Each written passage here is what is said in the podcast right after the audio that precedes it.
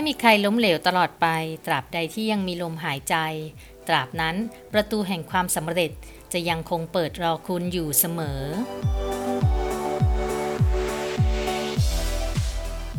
นี่คือกระตุกต่อมความคิดพิชิตความสำเร็จกับ Guru Logistics Podcast ที่ที่เราจะแบ่งปันแนวคิดและมุมมองอีกหนึ่งมุมมอง เพื่อสร้างแรงบันดาลใจ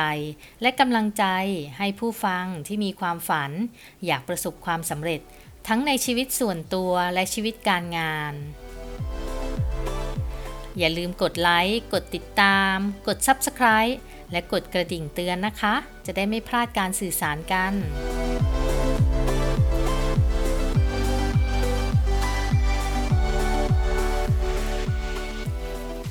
สวัสดีค่ะ ในวันนี้เราจะมาคุยกันเรื่องกีฬากีฬาค่ะ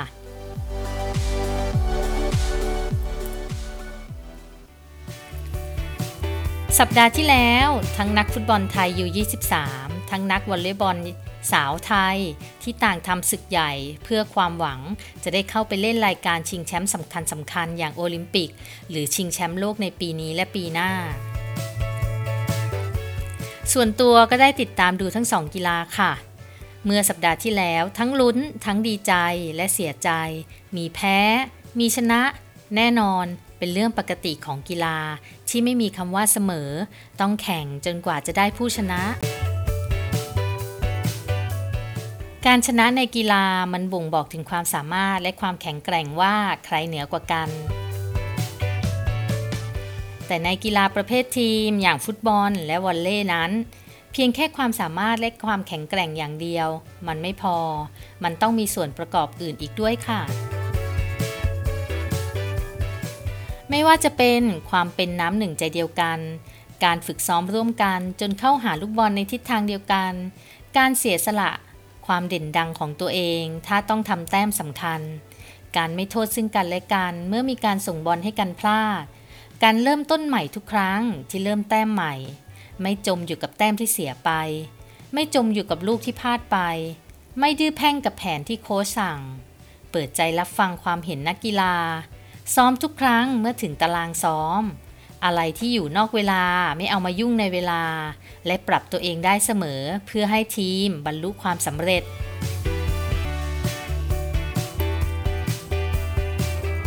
เมื่อเล่นกีฬาเป็นทีมมันไม่ได้อยู่ที่ตัวเราเพียงคนเดียวค่ะ ที่จะเอาชัยชนะมาได้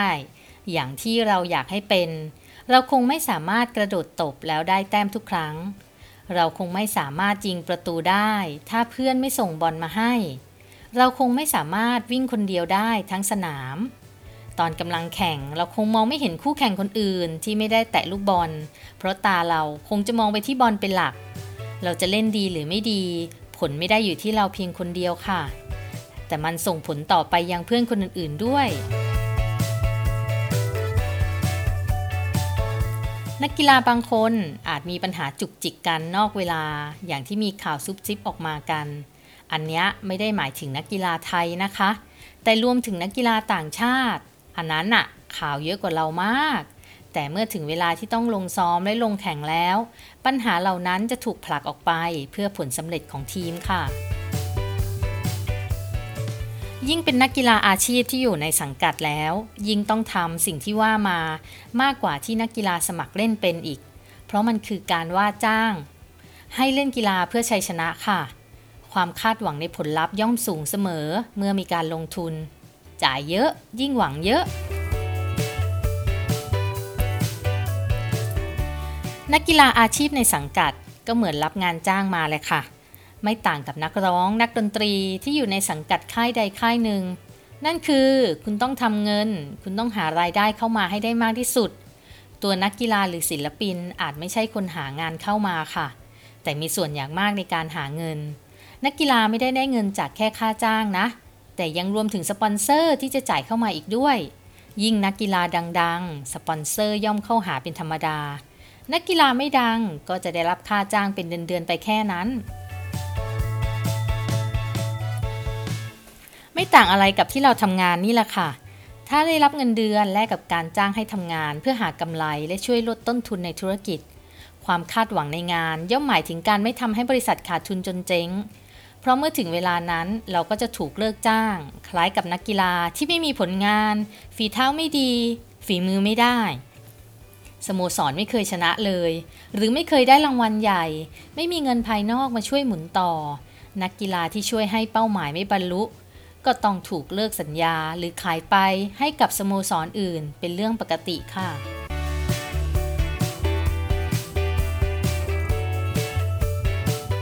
หัวหน้านักกีฬาก็คือโค้ชผู้จัดการทีม เหมือนเราทำงานในบริษัท ก็จะมีหัวหน้าและผู้จัดการเป็นคนคอยวางแผนงาน และวางทิศทางให้เรา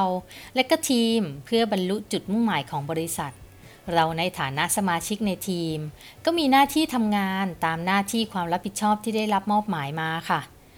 โค้ชที่ดีคือคนที่สามารถดึงศักยภาพนักกีฬาออกมาให้ได้มากที่สุด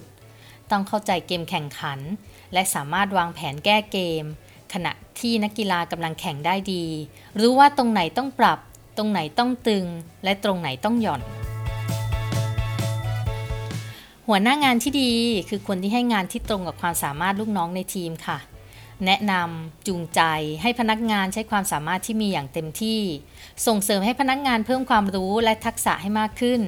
เมื่อมีปัญหาก็พร้อมที่จะเข้าช่วยเหลือ และมีการตัดสินใจบนพื้นฐานความรู้และข้อมูลที่พร้อมเสมอ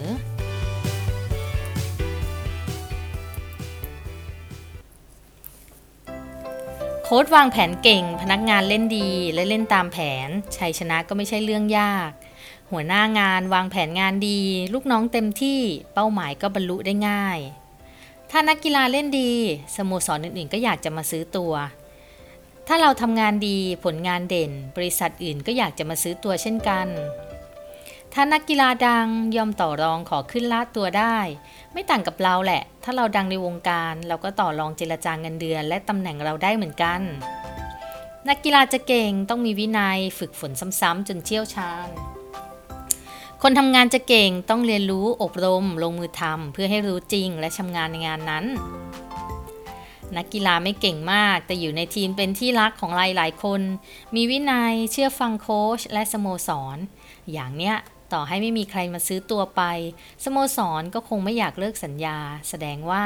นักกีฬาจะมีความมั่นคงในอาชีพนั้นๆ ไปจนกว่าจะเกษียณตัวเอง ก็เช่นเดียวกันค่ะถ้าพนักงงานไม่เก่ง แต่ทำงานเป็นทีมได้ดี ช่วยเหลือทีม ไม่อิดออดว่านี่งานฉันนี่งานเธอ แม้จะไม่เลิศเลอแต่แค่มีเธอ เรือลำนี้ก็ไปต่อได้ไม่ล้มกลางทาง หมายความว่าความมั่นคงในงานของพนักงานคนที่ว่ามาเมื่อกี้จะมีมากกว่าคนที่ทั้งไม่เก่ง และไม่เอาไหนกับทีมแน่นอนค่ะ ดังนั้นงานที่เป็นทีมไม่ว่าจะเป็นกีฬาหรือการงาน จะประสบความสำเร็จหรือไม่ไม่ได้อยู่ที่ความสามารถของคนคนเดียว แต่หมายถึงทุกคนในทีมค่ะแม้วอลเล่และฟุตบอลจะไม่ได้ไปโอลิมปิก ก็มีรุ่นอื่นๆแล้วเนาะมีปีอื่นๆแหละอะเอาใจช่วยนักกีฬาทีมชาติไทยทุกคน โดยเฉพาะกับมหกรรมกีฬาโอลิมปิกที่กำลังจะถึงนี้ยังเหลือกีฬาอื่นๆอีกนะคะ ขอให้ได้เหรียญใดเหรียญหนึ่งกลับมาอย่างที่มุ่งหวังไว้ หรือได้ทำลายสถิติตัวเองอย่างที่ตั้งมั่นนะคะ